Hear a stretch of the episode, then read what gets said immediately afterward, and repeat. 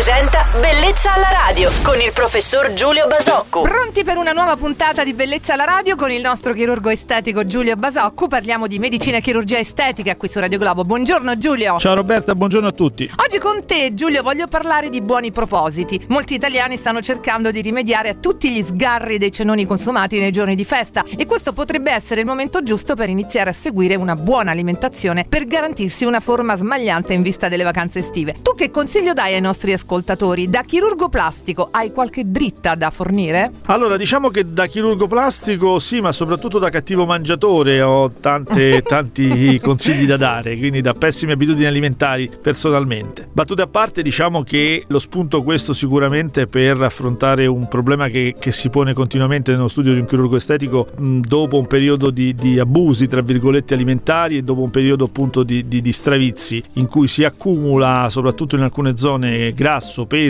e si, come dire, si cerca la scorciatoia, quindi per esempio l'intervento di liposuzione. Ecco, è l'occasione per ricordare che la liposuzione non è un modo per dimagrire, ma è un modo per togliere accumuli localizzati che eh, ovviamente sono in estetismi localizzati e non diffusi. Quindi diciamo che eh, il consiglio è sempre per, per eh, rimettersi in forma di partire da una buona dieta, da buone abitudini alimentari per poi dare definizione, per poi ottenere il miglior risultato possibile, magari con una piccola lipo nelle zone dove non siamo riusciti invece a rimuovere quel grasso in eccesso. Bravissimo Giulio, grazie per i consigli preziosi di oggi. L'appuntamento con il nostro chirurgo estetico Giulio Basocco è per domani su Radio Globo. Buon proseguimento Giulio. Ciao Roberta e buona giornata a tutti.